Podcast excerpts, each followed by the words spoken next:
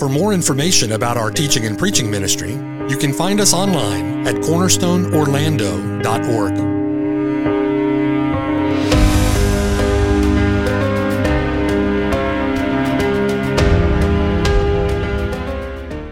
The following sermon has been brought to you by Cornerstone Orlando, making disciples for the glory of God.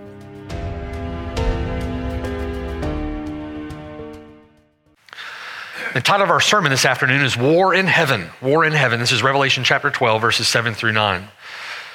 So, as we come back to our consideration of Revelation chapter 12 this afternoon, we're reminded in this text, in particular these verses, of this ongoing war now that rages between the serpent and the seed of the woman. This war reflects a very ancient enmity uh, one that began with an assault on our first parents uh, in the garden in Genesis chapter 3. And as we've seen through our study of Revelation chapter 12, it's a war that has continued to rage to the present time. The seed of the serpent continues his original assault on the seed of the woman. And having now, now failed in his attempt to devour the child before he was caught up to God and to his throne, the devil is now enraged with the woman and has pursued her into the wilderness with great wrath, knowing that he has but a short time. So, Revelation 12 reveals to us the root of all the conflict.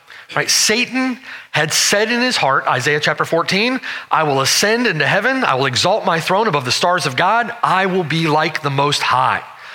And he sought in his pride, he sought to take for himself that dominion which God had rightly given to man. And in the case of Adam, the devil succeeded. The whole world now lies under the sway of the wicked one.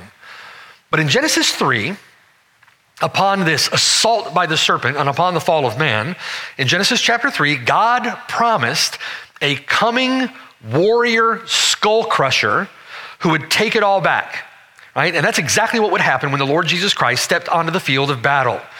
So, knowing that throughout redemptive history, Satan would then stand over the woman, so to speak, and await his opportunity to devour that child as soon as he was born. And in the moment that Satan might have imagined his ultimate victory in the war, he suffers the most devastating of defeats. All of that at the cross of Calvary. Now, in addition to summarizing the book of Revelation, Revelation 12 can really be said to summarize redemptive history. Behind every Judas, there is the voice and activity, the operations of the dragon. Behind every little horn, behind every wicked government, behind the world systems under the sway of the wicked one, you have the hiss of the serpent. Behind the voice of those who slander God's people are the words of the slanderer. Behind the tribulation of the church during this age, you will find the work of our adversary. Paul reminds us of this in Ephesians chapter 6 verse 12 when he says that we don't wrestle against flesh and blood. We wrestle against principalities and powers, against the rulers of the darkness of this age, against spiritual hosts of wickedness in the heavenly places. Revelation 12 reveals this war. Revelation 12 reveals the root of this conflict. It reveals a very ancient and ongoing enmity. So then, what are we to take from Revelation 12? Well, behind our physical circumstances, behind our temporal circumstances, is the reality of a spiritual conflict, a spiritual warfare that lies beyond the reach of our five senses. It's a warfare that impacts and influences your daily life, influences our daily circumstances, influences the, the human realm, the realm of human activity, and a warfare in which human activity is only fully understood in light of its spiritual significance. There is a spiritual counterpart to what takes place on the earth. From our study of Romans chapter 12, verse 1. There are powerful forces that are constantly at work seeking to press you into the patterns, the mold of this present evil age, seeking to conform your thoughts Conform your beliefs, conform your values, conform your aspirations, your imaginations, your desires, seeking to conform you to its ideologies, to its philosophies, to its ways of thinking, uh, thinking and to its conduct. And in the words of Paul from Revelation chapter 12, verse 2, you must stop allowing yourself to be conformed to the patterns of this perverse age, but rather be transformed by the renewing of your mind. The visions of Revelation broadly, and then these two great signs that appear to John in chapter 12 particularly, allow us to see this conflict in the form of an apocalypse, an apocalypsis, a, a, revealing or a revelation. What John sees revealed in heaven actually depicts and explains what's happening in our experience on the earth. Actual historical people, actual historical places, things that have their counterpart in the spiritual realm, things that we don't see. How are we to understand the very real trials and tribulations that we face. How are we to understand those events, those things? Revelation 12, apocalypto, it reveals them. It reveals what we don't see with our eyes. It reveals what we don't experience with our senses. It, it reveals those principalities, those powers, those rulers of the darkness of, the, of this age, those spiritual hosts of wickedness that are acting in our age, in our realm. It reveals that conflict to us. Now, it's through an ongoing understanding, it's through our understanding of this ongoing conflict that we find really the point of chapter 12. G.K. Beale describes Revelation 12 in this way. He says, The main point of chapter 12 is the protection, the preservation of God's people against Satan because of Christ's decisive victory over Satan through his death and resurrection. For those of you who have put faith and trust in Jesus Christ, you've turned from your sin, you've entrusted yourself to Him, you're being protected and preserved by God. You, as we've already seen in the first cycle or the second cycle of this book, God has sealed on your forehead. You've been engraven on His hand. You are His prized possession, His, his the apple of his eye. He is protecting and preserving you. G.K. Beale says the purpose is to encourage the readers to persevere in their witness despite persecution. Despite persecution, despite the suffering, despite the trial, despite the tribulation. Brothers and sisters, the Lord's concern in the book of Revelation, the Lord's concern as he walks in the midst of the lampstands in Revelation 1, 2, and 3, the Lord's concern is, uh, is um, a preserved and protected, ongoing, worshiping witness for the Lord Jesus Christ. There's a persevering, worshiping witness for the Lord Jesus Christ. And we should be encouraged by this book. We should be, we should be encouraged by this chapter to persevere, knowing, knowing we're being protected by the Lord Himself and the victory has been won. Brothers and sisters, Satan has been cast down. Satan has been thrown out. We're fighting a war that has already been won. So, despite very real and what is, is very painful at times adversity, we can fight with confidence. We can fight with courage. We can fight with joy. We can fight with hope, knowing the battle's been won. Do not shrink back. That's the message of Revelation, right? Do not lose heart. The victory is the Lord's, and his concern is a faithful and worshiping and persevering witness uh, on the earth until he returns. Well, in Revelation 12, as we've seen then, you have this, this regal woman, the true Israel of God. She is with child. She cries out in labor and in pain to give birth. The dragon then as he has done, as we've seen throughout redemptive history, he was there waiting as a sort of perverse midwife to devour and to destroy this child as soon as he was born and blow up the redemptive plans and purposes of God in the world. That's what Satan was trying to do. But the promised male child, who was to rule the nations with a rod of iron, was caught up to God and to his throne, and it was the devil's plans, the devil's purposes, his aims that were subverted. And now, under the threat of violence by an angry devil, the woman flees into the wilderness where she's pursued by the devil. She flees into the wilderness where she is nourished and cared for by God 1,260 days, a time period that symbolizes, as we've seen, this present evil age. Like the Israelites who fled into the wilderness pursued by Pharaoh and his armies, like Jesus Christ who was taken into the wilderness of Egypt to escape the hand of Herod, the people of God are scattered by persecution after the ascension of Jesus Christ, and they become a wilderness people now in a time of testing, a wilderness people in a period of great tribulation. We've not yet entered the promised land, have we? The wilderness, and the wilderness is an inhospitable place where we face dangers, we face enemies, we face want, need, and lack. We are a people there who are protected and preserved by God. A people who have had a place preserved for us or reserved for us, a place prepared for us where God nourishes us there during this, this age. And it's during that time in the wilderness that we're fed by true manna. Amen. The true bread from heaven. We're, we're nourished. Our, our thirst is satisfied by rivers of living waters. And we get that from the Lord Himself, who promises us, Lo, I am with you even to the end of the age.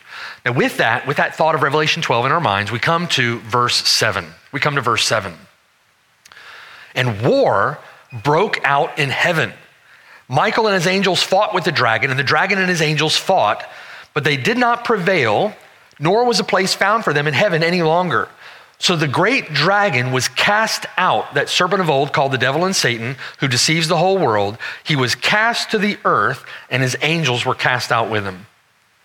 Now, in verse 7, we once again see this connection, if you will, between what transpires on earth and what transpires in heaven. On earth, if you'll notice in verses 5 and 6, on earth, we see this reference in verses 5 and 6 to the birth, life, death, resurrection, ascension, and enthronement of Jesus Christ. It was like in those two verses, we have this, a snapshot, if you will, of the incarnation, the, the earthly ministry of the Lord Jesus Christ. Jesus Christ defeats Satan at the cross, and then he is caught up to God into his throne.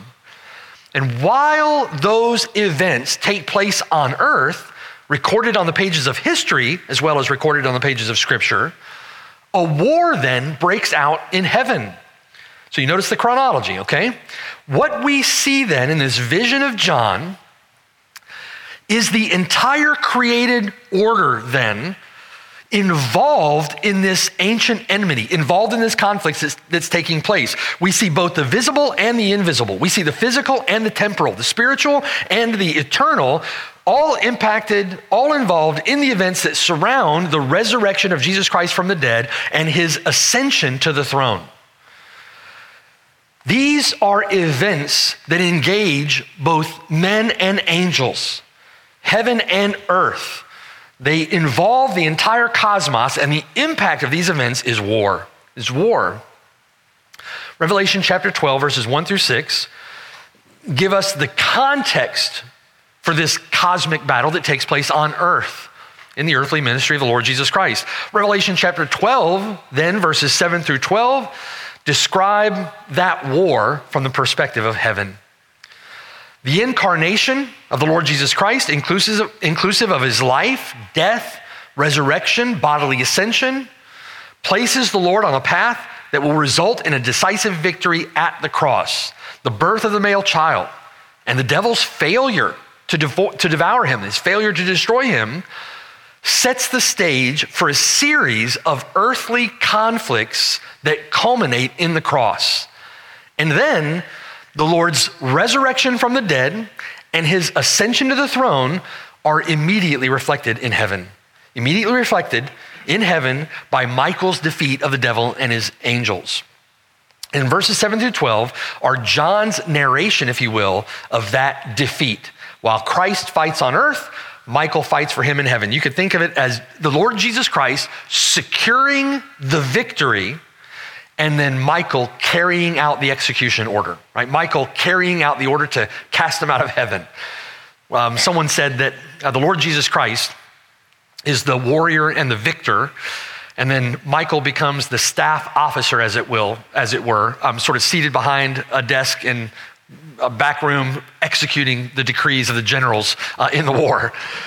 So we see allusions now to this coming heavenly war during the Lord's earthly ministry. We see allusions to what takes place in the spiritual realm, what takes place in heaven. We see allusions to that during the Lord's earthly ministry as the Lord exercises his authority over the devil and his angels. Look with me at Matthew chapter 12. I want to show you an example of this. Matthew chapter 12. All of these, the, the person and work of Jesus Christ, as they are revealed in the Gospels, have tremendous significance to what's going on. We, we can't simply read through those um, and find those things, you know, merely interesting, looking at what Jesus Christ said and did. They have tremendous significance, and this is one of the ways in which they are tremendously significant. Matthew chapter 12, we see an indication of the Lord's work, the Lord's ministry on earth, reflecting these spiritual realities, this connection between uh, that which is eternal, that which is spiritual, and that which is, which is earthly and temporal. And we see that one example in Matthew chapter 12, verse 22. This is one example among many. In verse 22, one was brought to him who was demon possessed. Now that is, that is an indication of the, the devil's sway or the devil's authority over this world. The whole world lies under the sway of the, the wicked one. He's become the quote unquote God of this age, the prince of the power of the air, and he has exerted his influence in the earth by, in this case, possessing this man, right? One was brought to him who was demon possessed, blind and mute, and Jesus Christ, verse 22, healed him so that the blind and the mute man both spoke and saw. And all the multitudes were amazed and said, Could this be the son of David? And could, could this be the promised Messiah? Verse 24. Now, when the Pharisees heard it, they said, This fellow does not cast out demons except by Beelzebub, the ruler of demons. They're going to try to discredit the Lord Jesus Christ. But, verse 25, Jesus knew their thoughts because he's God in the flesh, and he said to them, Every kingdom divided against itself is brought to desolation Every city or house divided against itself will not stand. If Satan casts out Satan, that's what the Lord is doing there in Matthew chapter 12. He's casting out Satan, he's exerting his authority over demonic powers. If Satan casts out Satan, he is divided against himself. How then will his kingdom stand? And if I cast out demons by Beelzebub, by whom do your sons cast them out? Therefore, they shall be your judges. But if I cast out demons by the Spirit of God, here it is, verse 28 surely the kingdom of God has come upon you. Or how can one enter a strong man's house and plunder his goods unless he first binds the strong man? And here's where we're introduced to this language that we'll have to consider another time. We're introduced uh, to this language of Satan's binding, the binding of Satan. The Lord Jesus Christ is binding the strong man by exerting his authority over demonic forces, and he's going to plunder his house. He's going to bind the strong man. He's going to bind the one who holds this world in his sway, and then he's going to plunder his house. How is he going to plunder his house? He's going to plunder his house with the gospel. He's going to plunder his house by calling out a people for himself out of this world. He who is not with me is against me, verse 30. He who is not gather with me scatters abroad. It's a reference to the preaching of the gospel. He's going to call out a people for his name. Look with me at Luke chapter 10. Luke 10. Let me give you another example. And again, the Lord Jesus Christ, this is an indication of this conflict that is taking place. Lord Jesus Christ in, uh, uh, uh, wielding his authority over principalities and power. Luke chapter 10, the Lord sends out his, his disciples with 70 others also. He sends them out two by two into every city and every place where he himself was about to go. And he sends them out to preach the gospel of the kingdom. When they return to him, verse 17, the 70 returned with joy, saying, Lord, even the demons are subject to us in your name. Verse 18, and he said to them, I saw Satan fall like lightning from heaven. It's an indication of this heavenly conflict, this heavenly war. Lord Jesus Christ uh, foretells of the results of that war, foretells what would happen uh, at his ascension to the throne. Uh, Satan would be cast out. Behold, verse 19, I give you the authority. Now, why would the Lord Jesus Christ say that? Because all authority has been given to him. He has authority over the earth. He has authority over Satan, over demons, over principalities and power, powers. He's been given all authority. Behold, I give you the authority to trample on serpents and scorpions. And over, does that mean literal serpents and scorpions? No, he's talking about devils and demons. And over all the power of the enemy. And nothing shall by any means hurt you because we've been preserved and sealed by God. Nevertheless, do not rejoice in this, that the spirits are subject to you, but rather rejoice because your names are written in heaven. Look with me at John chapter 12. John chapter 12. The Lord in John chapter 12 is in Jerusalem ahead of his crucifixion. And the Lord foretells of his death in verse 27. John chapter 12, verse 27. The Lord says, Now my soul is troubled. And thinking about that hour, what shall I say? Father, save me from this hour? Speaking of the hour of his death. There are multiple times in the Gospels up to this point where the Lord says his hour has not yet come. Uh, his has not yet come. His hour has not yet come. Now his hour has come. His hour is upon him, the hour of his death.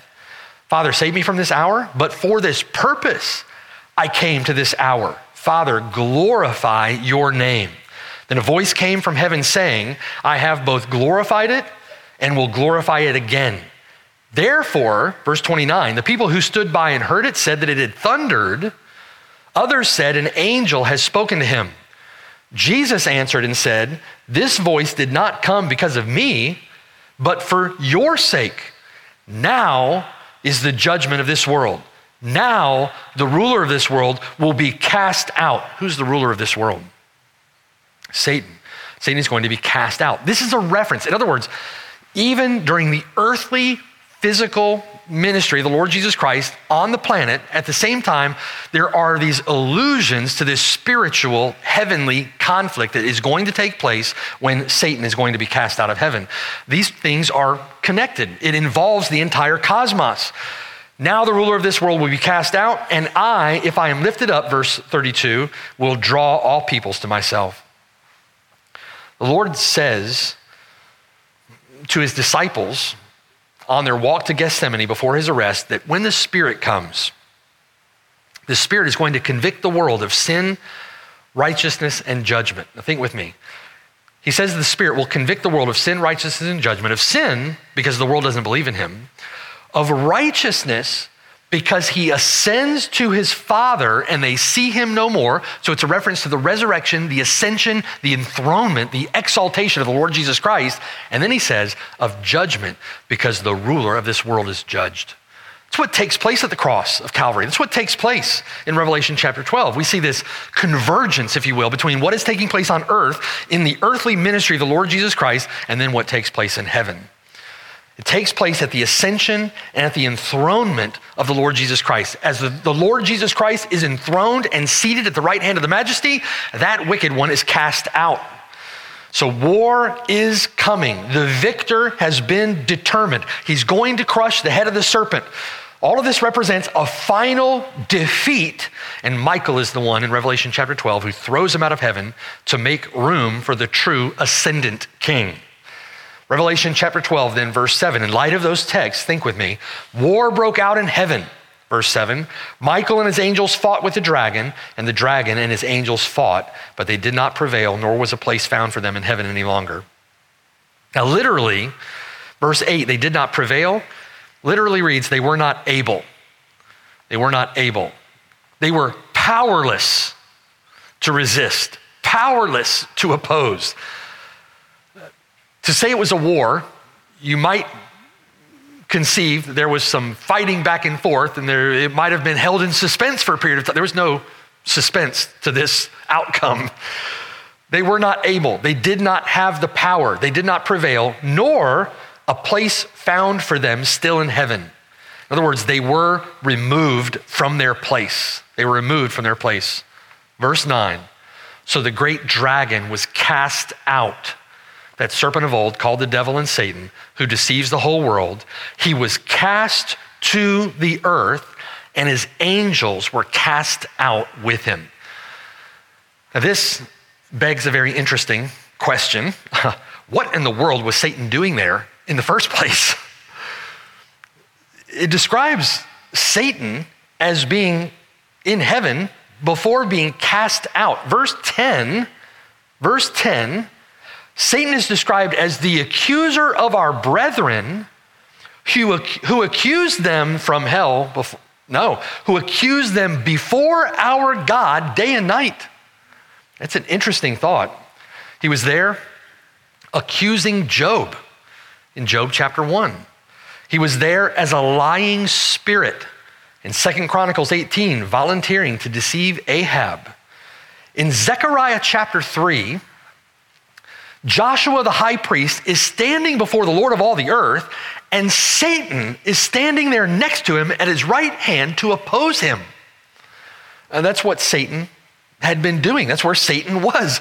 And Revelation 12 describes him, in verse 10 in particular, describes him in the presence of God, accusing the saints day and night.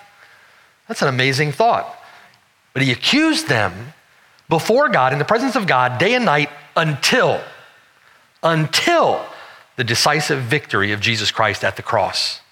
Until the resurrection of Jesus Christ from the dead, until the ascension of the Lord Jesus Christ to his throne, until Ephesians chapter 1 verse 20, God seated him at his right hand in the heavenly places, far above all principality and power and might and dominion and every name that is named, not only in this age, but also in that age which is to come, until Michael kicked them out of heaven.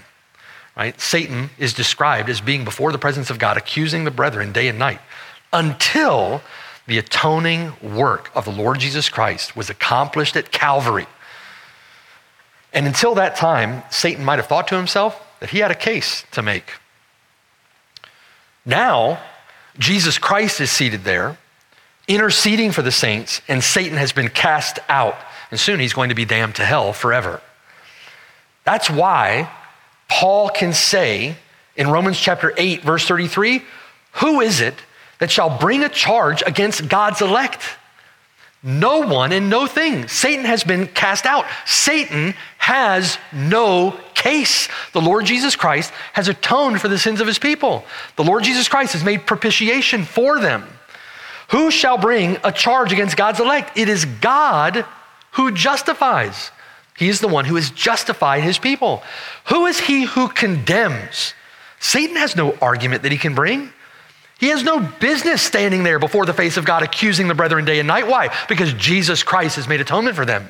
Jesus Christ is there making intercession for them. Paul says, It is Christ who died, furthermore, is also risen, who is even now at the right hand of God, who also makes intercession for us. Our sin has been paid for once and for all. We have been forgiven. We've been conveyed out of the kingdom of this darkness and into the kingdom of the Son of His love. We've been delivered from the power of the evil one. So Paul asks, verse 35, who shall separate us from the love of Christ? Shall tribulation or distress or persecution or famine or nakedness or peril or sword? As it is written, for your sake we are killed all day long. We are accounted as sheep for the slaughter as we walk through the tribulation of this world, suffering persecution. Yet in all these things, verse 37, we are more than conquerors through him who loved us.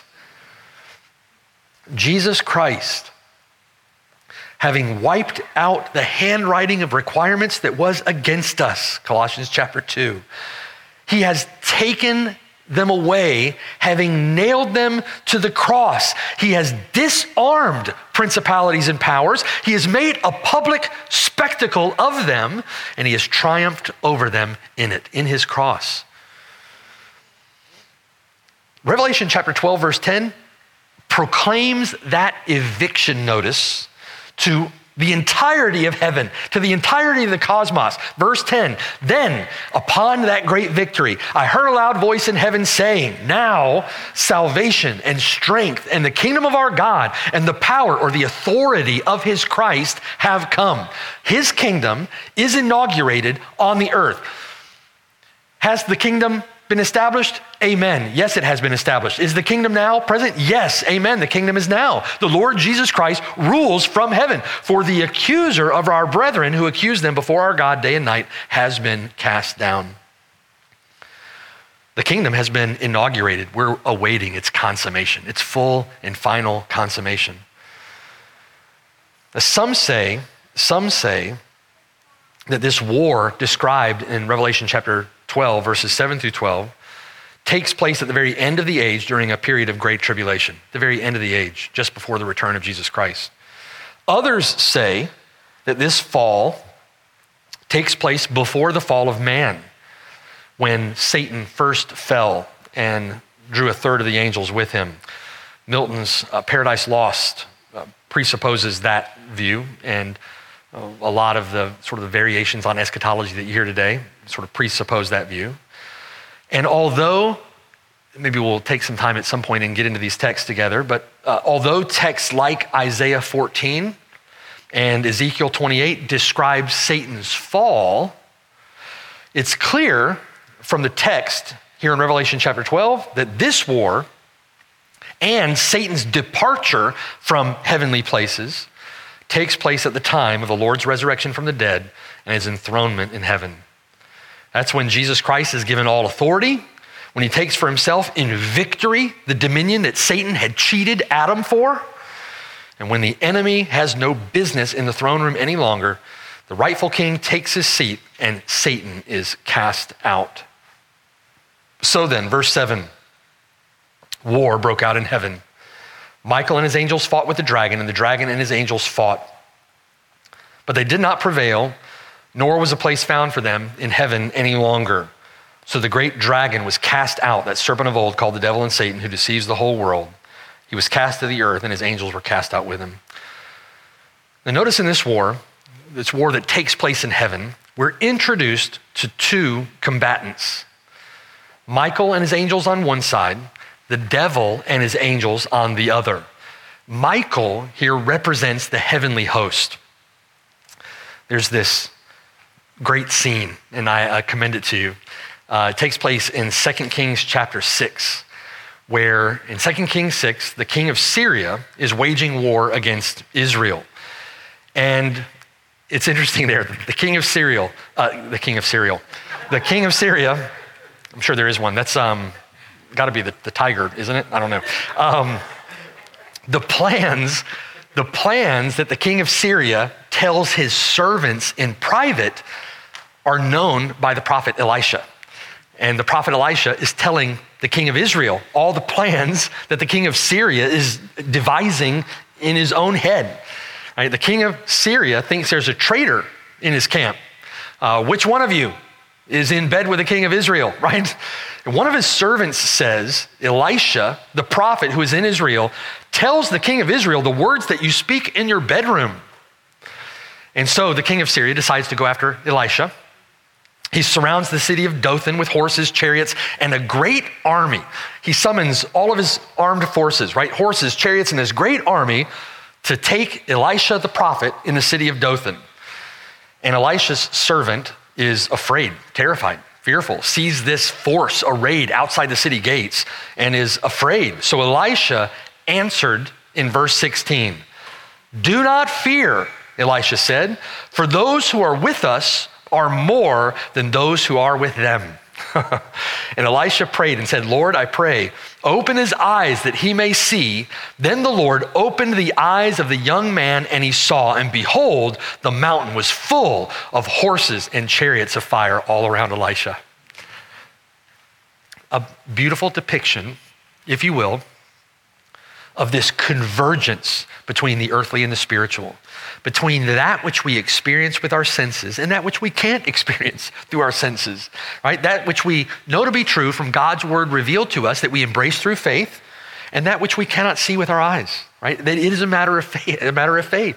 But that's the reality. That's the reality of this conflict that's taking place. That's the reality behind every difficulty that you face in your life, all the circumstances of your life. There is a spiritual significance to what we're doing here. And we can't just, brothers and sisters, we can't just walk through the course of our life as, as though all that mattered was right in front of our faces. That's not what matters. What is of most importance, what is of eternal significance, is that which we cannot see. And that victory has been won. We serve the Lord Christ as we walk through this earth. And we can do that triumphantly. He always leads us in triumph. You see in that account that confluence of the earthly and spiritual. In Revelation 12, Michael is the commander of that heavenly host. That heavenly host, commanded by Michael. We're first introduced to Michael in Daniel 10. A man dressed in linen responds to Daniel's prayer He's been fighting. In, in Daniel, it is revealed to him that he's been fighting this spiritual and unseen battle with the prince of Persia. And Michael, described as one of the chief princes, uh, comes to help him. The word there, prince, referring to a representative of the, of the king. There are those who uh, have made the case that uh, Michael represents our king, so to speak, as the chief of princes over his people. So Michael becomes associated in the Old Testament with Israel, but with the Israel of God, the true Israel of God, which includes the people of God now in the new covenant under our king, Jesus.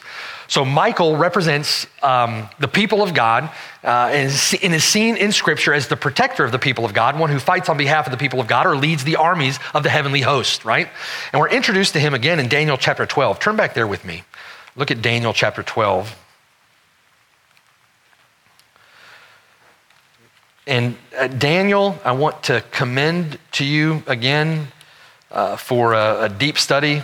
If you want to better understand your eschatology, Daniel is so helpful. Much of Revelation is New Covenant perspective or interpretation on the visions given to Daniel. And in Daniel chapter 12, Daniel is given a vision of the last days.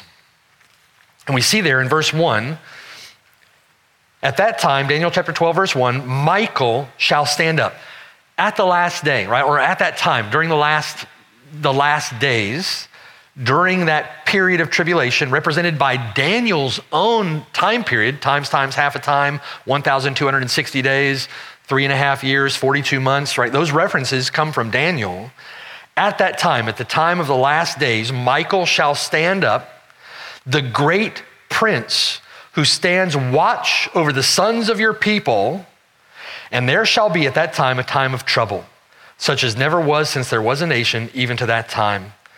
And at that time your people shall be delivered, everyone who is found written in the book. Remember, tribulation, great, that word megas, uh, the New Testament, uh, can refer to a particularly severe period of tribulation or difficulty. And it can also be referring to a lengthy period of tribulation. And I would submit to you that it has both of those reference with respect to the tribulation that we now face as the church. That it, it, it signifies a great period of time and also signifies certain periods of very intense tribulation. So at that time, uh, when there is this great time of trouble, such as never was since there was a nation, even to that time, at that time, it's told to Daniel, your people shall be delivered, everyone who is found written in the book book of life. Many of those who sleep in the dust of the earth shall awake, some to everlasting life, some to shame and everlasting contempt. Those who are wise shall shine like the brightness of the firmament, those who turn many to righteousness like the stars forever and ever. So, Michael from Daniel chapter 12 is described as a prince, a representative of the king, a chief or a great prince who stands watch over the sons of your people. And he is the one in Revelation 12 charged with standing watch over there, the true sons of Israel, whose sons you are through faith in Jesus Christ. And the vision given to Daniel describes that time of the end, a period of great tribulation, a time when, in the words of Daniel, given to Daniel, uh, a time at which the saints will be delivered. Now, on the other side, if that is one combatant on one side of this heavenly conflict, on the other side, you have the devil and his angels. And we've already seen much of that. Verse 9 the great dragon was cast out. That serpent in the garden that deceived Eve has grown up. or he reveals himself to be who he really is. He's a great dragon now. That serpent of old, called the devil, that word is diabolos, it means slanderer. And Satan, that word literally means adversary. This one, the serpent of old, is the slanderer and the adversary who deceives the whole world. He's described here as leading astray the entire world, causing them to believe what is not true. That's what you do when you deceive. You cause them to believe what is not true. He has deceived the entire world. Well, how does he do that? He's not, he doesn't have a little red angel, demon, sitting on your shoulder whispering lies into your ear. No, he has a living, breathing person on the TV speaking lies into your ears. And as they speak, they're speaking the words of the serpent. Behind their voices are the hiss of the serpent. Uh, they're behind the books that have been written, the ideology of this world. If, if you, for example, did a little bit of reading and looked behind the conflict that we're having in our culture today, the wickedness that plays out day in and day out in front of our faces every day in this country. And if you just look, just um, look into the philosophies, the ideologies that have led up to the conflict we're now experiencing, those ideologies, those philosophies are very old, very old. Um, many would explain them as the result of Enlightenment thinking. I would think, say to you that uh, not just 18th century thinking, but wicked thinking from the very beginning that was introduced by Satan in the garden.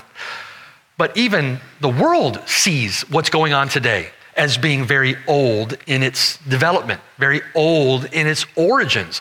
And these wicked philosophies, these wicked ideologies have taken root. These things are, these things are manifest in centuries, not in minutes. All right? This didn't just happen in your lifetime and in my lifetime. They've happened over generations. We are where we are because the devil has been masterfully, masterfully working this plan to deceive the whole world. Always prowling around like a lion, sometimes disguised as an angel of light. He blinds the minds of those who do not believe, lest the light of the glory of the gospel of Christ, who is the image of God, should shine on them. He deceives the whole world. In the face of Michael and his angels, though, the devil and his angels, verse 8, did not prevail. Literally, they had no power. So, what is the results then of this war? Satan is cast out. When he is cast out, he is enraged with the woman. I want you to see a picture of this. This is going to be a text that we're going to look at um, soon enough. Revelation chapter 20. Look at Revelation chapter 20. And look there with me at verse 1. Verse 1 I saw an angel coming down from heaven, having the key to the bottomless pit and a great chain in his hand. He laid hold of the dragon, that serpent of old, who is called the devil and Satan. Recognize that language? There's a direct connection between Revelation chapter 20 and Revelation chapter 12. So if we're going to understand Revelation chapter, this is going to be a text. We don't have time to preach another sermon. So um, if we're going to understand Revelation chapter 20, we're going to need to understand Revelation chapter 20 in light of other revelation that's been given. We're going to have to understand Revelation chapter 20 in light of Revelation chapter 12. And we can gain some uh, understanding of Revelation chapter 12 from Revelation chapter 20, but that's the way we're going to have to approach this text, and we'll explain it when we get there.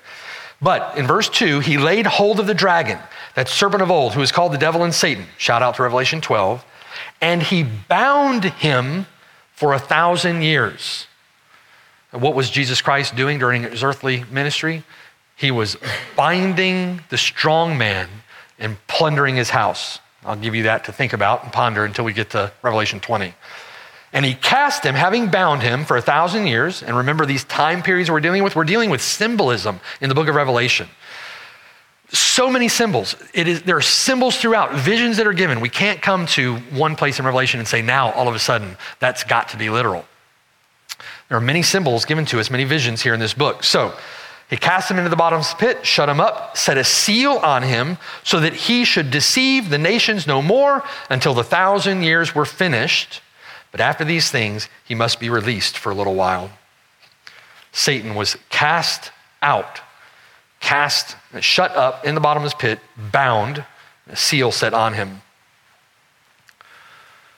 It's a depiction of this warfare, this conflict that takes place uh, even during our age, but a conflict that was decisively uh, won by the Lord Jesus Christ at Calvary.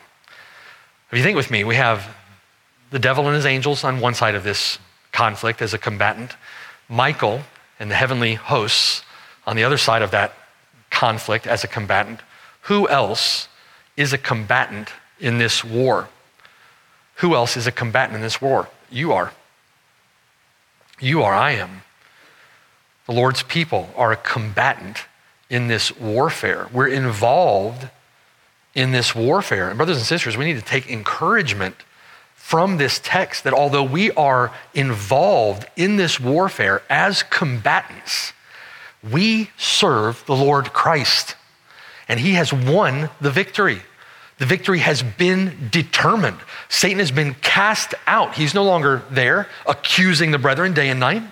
He's been cast out. Jesus Christ is there, ruling and reigning, as we saw from Revelation chapter 6, Revelation chapter 7. He's executing the decrees that were written front and back upon that scroll that the Ancient of Days held in his right hand. He was the only one found worthy to take that scroll and to execute, to loose the seals, and to execute the decrees that were written there. And the Lord Jesus Christ is doing that. And as he's doing that, as his plans, as God's determinations are being carried out during this evil age, God's people are serving him as persevering, worshiping witnesses for the Lord Jesus Christ. And this, the, the real strong man, the real victory, that warrior skull crusher who's seated upon the, seated upon the throne, all of his enemies are being made his footstool, and he is plundering the strong man's house. And how is he doing that? He's doing that through the preaching of the gospel. As he takes out of the strong man's domain a people for his own name through the preaching of his gospel. And where do you think that preaching takes place? Takes place on the lips of his servants. How beautiful are the feet of those who bring good tidings, glad things, right? Who preach the gospel of peace. That is being carried out carried out by you and I as we preach the gospel in this world. Those are our marching orders during this conflict. Maintain the worship of our Lord Jesus Christ proclaim his death until he comes. And that is done in the Great Commission that has been given to us by the Lord to preach the gospel. But if you and I are combatants in this warfare, we've got to take seriously the charge of Paul from Ephesians chapter 6, verse 10. Finally, my brethren, Paul says, be strong in the Lord and in the power of your might. No, you have none. You have none.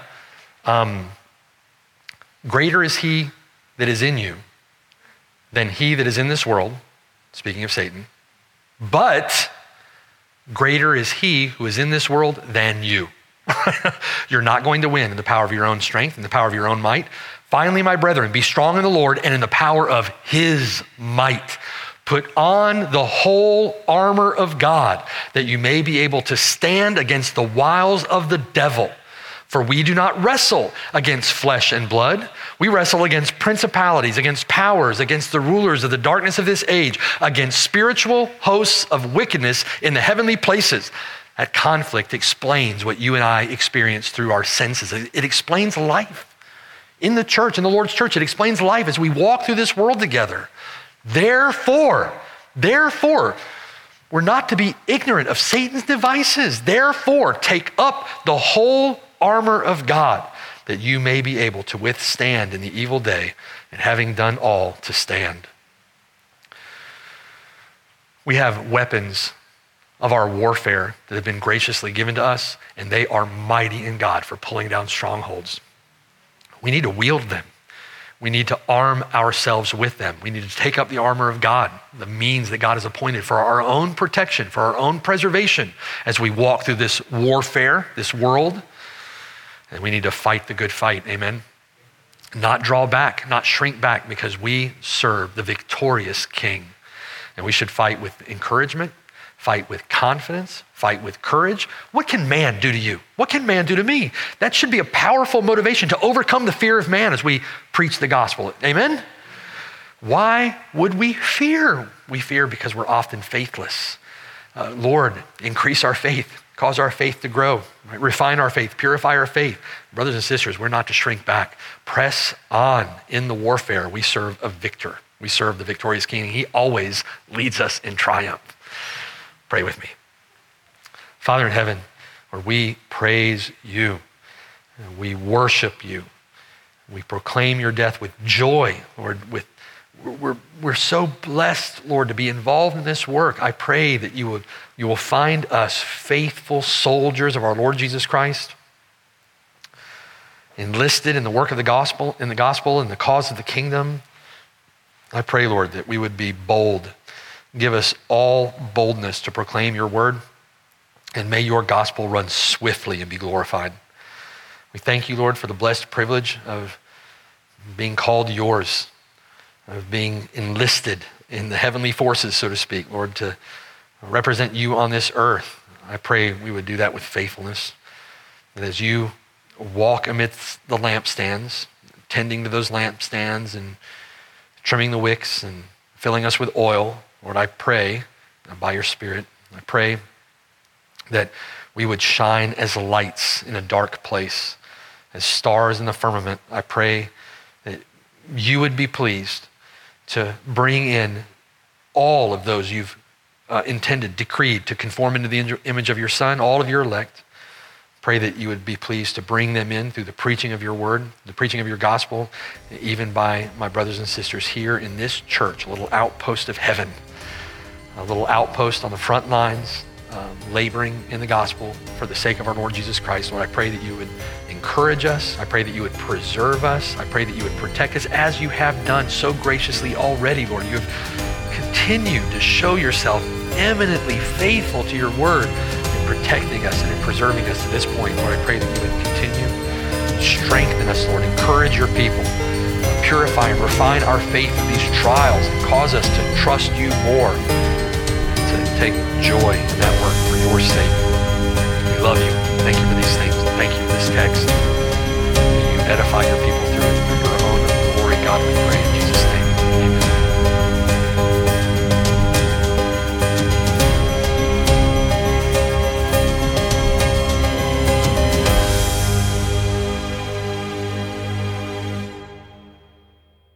Hello, and thanks for listening. My name is Mark Brashear, and I have the blessed privilege of serving with the saints at Cornerstone Church near Orlando, Florida. We're so grateful that you've connected with us through the sermon that you've just heard.